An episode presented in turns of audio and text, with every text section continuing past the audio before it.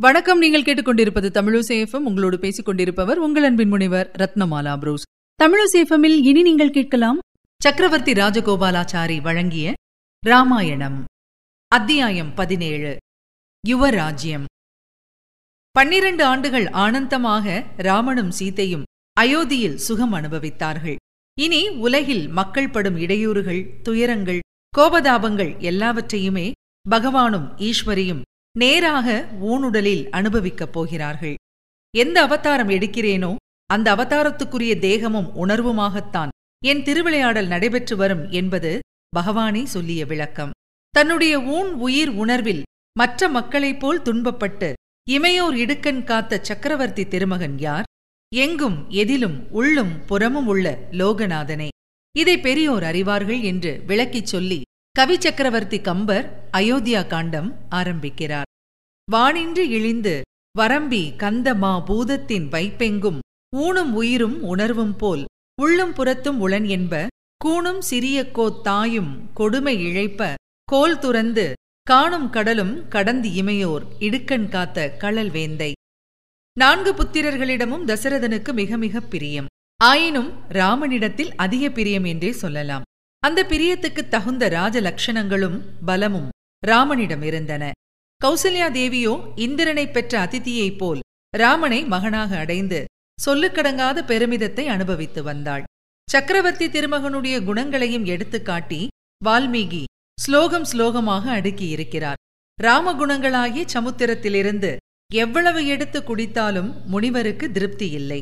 தாமே சொல்லுவதாகவும் தசரதன் கண்டு அனுபவிப்பதாகவும் ஜனங்கள் அவனை பற்றி புகழ்வதாகவும் இன்னும் இவ்வாறு பல துறைகளிலும் பல இடங்களில் ராமனுடைய குணாதிசயங்களை எடுத்து காட்டியிருக்கிறார்.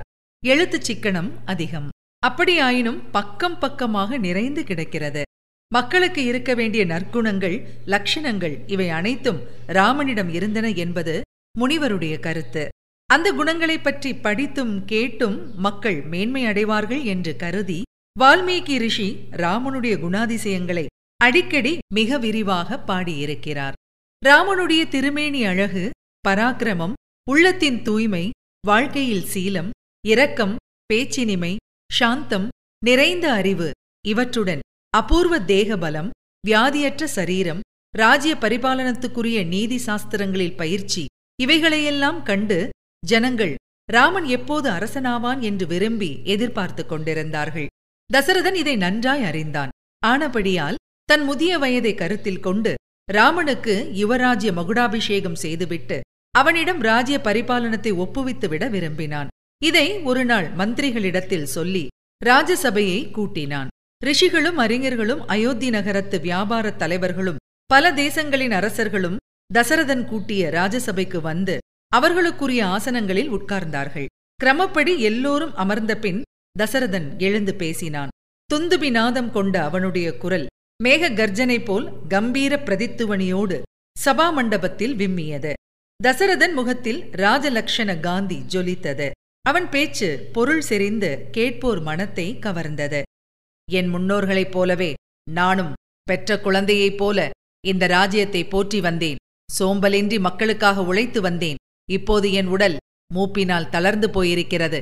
என் மூத்த மகனை யுவராஜனாக நியமித்து ராஜ்யபாரத்தை அவனிடம் ஒப்படைத்துவிட்டு நான் ஓய்வு பெற விரும்புகிறேன். என் முன்னோர்களின் வழியை பின்பற்றி நானும் மிகுதியுள்ள என் வாழ்நாளை வனத்தில் கழிக்க வேண்டுமென்று ஆசைப்படுகிறேன். என் மூத்த மகன் ராமன் ராஜ்யபாரத்தை என்னைப் போலவே நன்றாகத் தாங்குவான். அதற்கு வேண்டிய எல்லா குணங்களும் அவன் பெற்றிருக்கிறான். ராஜசாஸ்திர நிபுணன் நீதி சாஸ்திரமும் நன்றாக அறிந்தவன் சத்துருக்களின் பலத்தை அடக்கும் வீரமும் சக்தியும் உடையவன். என் பாரத்தை அவன் தோளின் மேல் வைத்துவிட்டு ராஜ்யத்தின் க்ஷேமத்தைப் பற்றி நான் கவலையற்றிருக்க விரும்புகிறேன். சபையிலுள்ள பெரியோர்களும் அரசர்களும் மகாஜனங்களும் அனுமதிப்பார்கள் என்று எதிர்பார்க்கிறேன். என் யோசனை தவறாக இருந்தால் சொல்லுவீர்களாக என்றான். அரசனுடைய பேச்சைக் கேட்டதும் சபையில் மகிழ்ச்சியை குறிக்கும் சப்தம் அலை அலையாக கிளம்பிற்று. ராமனை யுவராஜாவாக்குகிறேன் என்ற பேச்சைக் கேட்டதும் கருமேகத்தைக் கண்ட மயில்கள் நர்த்தனம் செய்து மகிழ்வது போல அப்படியே செய்வீர் அப்படியே செய்வீர் என்று சபையில் நான்கு பக்கத்திலிருந்தும் பெரும் குரல் எழுந்தது. அந்தணர்களும் சேனைத் தலைவர்களும் நகரத்து சிரேஷ்டர்களும் கிராமங்களிலிருந்து வந்திருந்த ஜனபத தலைவர்களும் எல்லோரும் ராமனுக்கு யுவராஜ அபிஷேகம் செய்து ராஜகாரியங்களை அவனிடம் ஒப்புவிப்பதை நாங்கள் அனைவரும் விரும்புகிறோம் என்று ஏகோபித்து ஆமோதித்தார்கள். இதைக் கேட்டு அரசன் மறுபடியும் பேசலானான். நீங்கள் கொடுத்த அபிப்பிராயத்துக்கு காரணங்கள் காட்டாமல் நான் சொன்னதை அப்படியே ஒப்புக்கொண்டு விட்டதில் எனக்கு திருப்தி இல்லை. பெரியோர்கள் விஷயங்களை விளக்கி பேச வேண்டும் என்று கேட்டுக்கொள்ளுகிறேன் என்று சொன்னான். அப்போது சபையில் பலர் எழுந்து ராமனுடைய குணாதிசயங்களையும் ராஜ்யபாரம் தாங்கும் தகுதியையும் விஸ்தாரமாக எடுத்துக் காட்டினார்கள். அதை கேட்க கேட்க அரசனுடைய உள்ளம் ஆனந்தத்தில் மூழ்கிற்று. முடிவில் தாமதம் செய்ய வேண்டாம் உடனே ராமனுக்கு பட்டாபிஷேகம் செய்வீர் என்று ஜனங்கள் யாவரும் ஒருமிக்க நின்று கைகூப்பி கேட்டுக்கொண்டார்கள் என் அன்பார்ந்த பிரஜைகளே நீங்கள் சொல்லுவதை கேட்டு நான் எல்லை கடந்த மகிழ்ச்சி அடைந்தேன். அப்படியே செய்வேன். யுவராஜ்ய பட்டாபிஷேகம் மங்கள காரியம் கிரமப்படி நடைபெறும் என்றான் அரசன். வசிஷ்டர் வாமதேவர் முதலிய பெரியோர்களை பார்த்து தசரதன் இது சித்திரை மாதம் மங்களமான காலம். வனங்களெல்லாம் பூத்து அழகாக விளங்கும் பருவம். அபிஷேகத்துக்கு வேண்டிய எல்லா ஏற்பாடுகளும் செய்யுங்கள் என்று சொன்னான். இவ்வாறு உத்தரவிட்டதும் ஜனக்கூட்டத்தினிடையே பெரிய சந்தோஷ ஆரவாரம் பொங்கிற்று. மன்னனுடைய உத்தரவின் பேரில் அந்தரங்க அமாத்தியனான சுமந்திரன் ராமனை அழைத்து வரச் சென்றான். ராமன் விஷயம் தெரியாதவனாக தந்தையின் முன்னால் வந்து நின்றான். பட்டாபிஷேக நிச்சயத்தை பற்றி அரசன் சொன்னதை கேட்டு தங்கள் ஆணைப்படி நடக்க நான் கடமைப்பட்டவன் என்றான். உனக்கு நான் சொல்ல வேண்டியது ஒன்றுமில்லை. நீ குணவான். ஜனங்கள் எல்லோரும் உன்னை விரும்புகிறார்கள். இனி நீ முன்னை விட அதிகமான வினயத்துடனும் ஜாகிரதையுடனும் நடந்து கொண்டு எல்லா பாக்கியமும் புகழும் அடைவாயாக என்று அரசன் மகனை ஆசீர்வதித்தான். ராமனும் தன் இருப்பிடம் திரும்பினான். மறுபடியும் அரசன் ஏதோ யோசித்தவனாக ராமனை அழைத்து வா என்று சுமந்திரனுக்கு உத்தரவிட்டான். இதென்ன காரணம்? எதற்காக சக்கரவர்த்தி மறுபடியும் என்னை வரச் சொன்னது? என்று ராமன் கேட்டான். எனக்கு காரணம் தெரியாது. அரசன் அழைத்து வர சொன்னதுதான் எனக்கு தெரியும் என்று சொன்னான் சுமந்திரன். யுவராஜ்ய பட்டாபிஷேக விஷயத்தில் மந்திராலோசனை செய்து உசித அனுசித சந்தேகம் ஏதாவது ஏற்பட்டிருக்கலாம். எப்படியானாலும் சரியே. தான் அவசரப்பட வேண்டியதில்லை என்பது ராமனுடைய எண்ணம். ராஜ்யாதிகாரம் உடனே வகிக்க வேண்டும் என்று ராமனுக்கு ஆசை இருக்கவில்லை. அதை கடமையாகவே பாவித்தான். அரசன் ஒப்புக்கொள்ளும்படி சொன்னால் சரி. இல்லாவிட்டால் வேண்டியதில்லை என்பது அவன் கருத்து. கம்பர் பாட்டும் இதை எடுத்து காட்டுகிறது. தாதை அப்பரிசு உரை செய்ய தாமரைக் கண்ணன் காதல் உற்றிலன். இகழ்ந்திலன். கடன் இதென்று உணர்ந்தும் யாது கொற்றவன் ஏவியது அது செயலன்றோ நீதியற்கு என நினைத்தும் அப்பணி தலை நின்றான். உடனே ராமன் அரசனிருந்த இடம் சென்றான். மகனை கட்டி அணைத்து ஆசனத்தில் அமரச் செய்து ராமனே எனக்கு வயது அதிகமாகிவிட்டது. எல்லா சுகங்களும் நீண்ட ஆயுளும் அனுபவித்து விட்டேன்.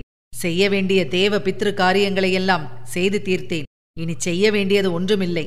அபிஷேகம் செய்வித்து சிம்மாசனத்தில் அமரச் செய்வதைத் தவிர வேறொன்றும் நான் ஆசைப்படவில்லை. நான் நேற்றிரவு கெட்ட சொப்பனங்கள் கண்டேன். தவிர வருங்கால விஷயம் அறிந்தவர்கள். என்னுடைய ஜாதகத்தின்படி இப்போது எனக்கு மரணமும் பெரிய துக்கமும் சம்பவிக்கலாம் என்கிறார்கள்.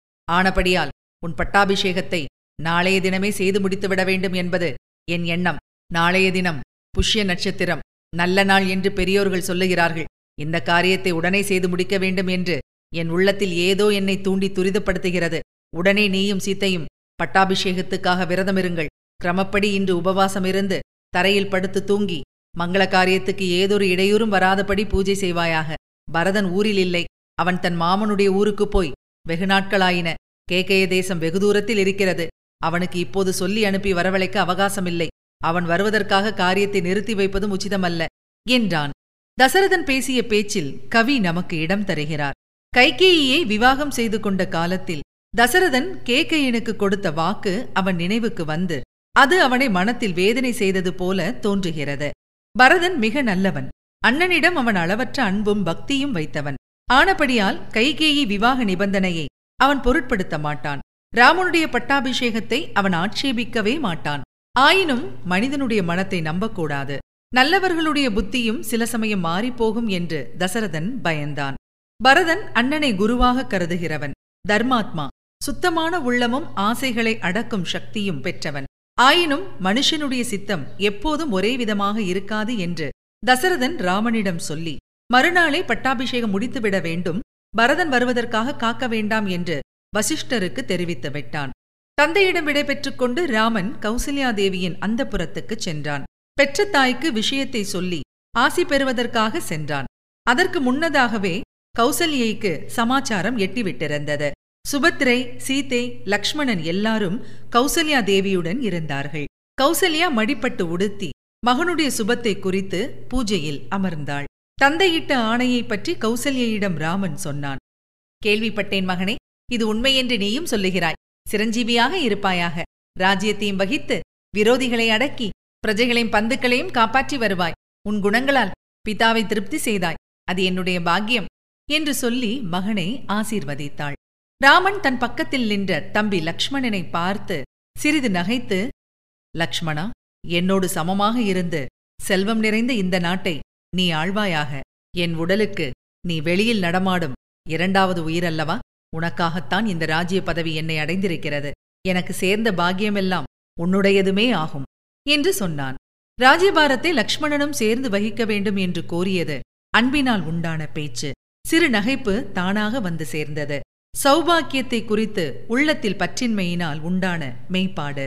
பிறகு இரு தாய்மார்களையும் வணங்கி விடைபெற்று சீதையை அழைத்துக் கொண்டு தன் இல்லத்துக்கு சென்றான். அரசன் கட்டளைப்படி வசிஷ்டர் ராமனுடைய இல்லத்துக்கு வந்தார். இதை அறிந்ததும் ராமன் வெளியில் சென்று வசிஷ்டரை வணங்கி வாகனத்திலிருந்து கை கொடுத்து இறக்கி உள்ளே அழைத்துச் சென்றான்.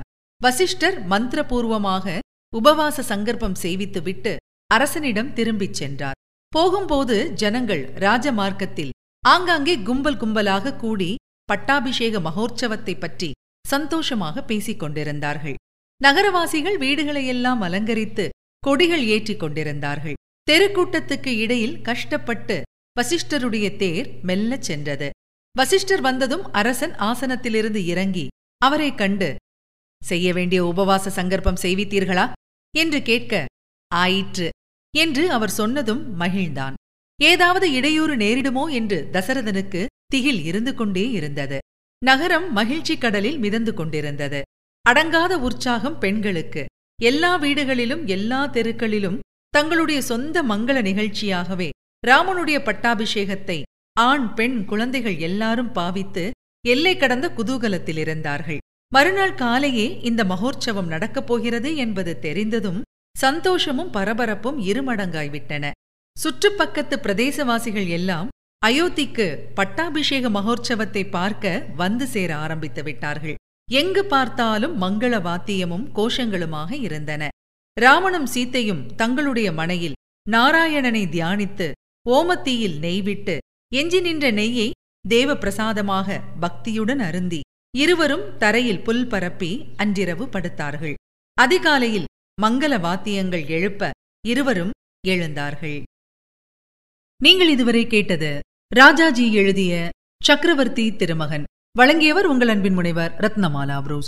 மீண்டும் அடுத்த அத்தியாயத்தில் சந்திக்கலாம். தொடர்ந்து இணைந்திருங்கள். இது உங்கள் தமிழோசை எஃப்எம் இது எட்டு திக்கும் எதிரொலி கட்டம்.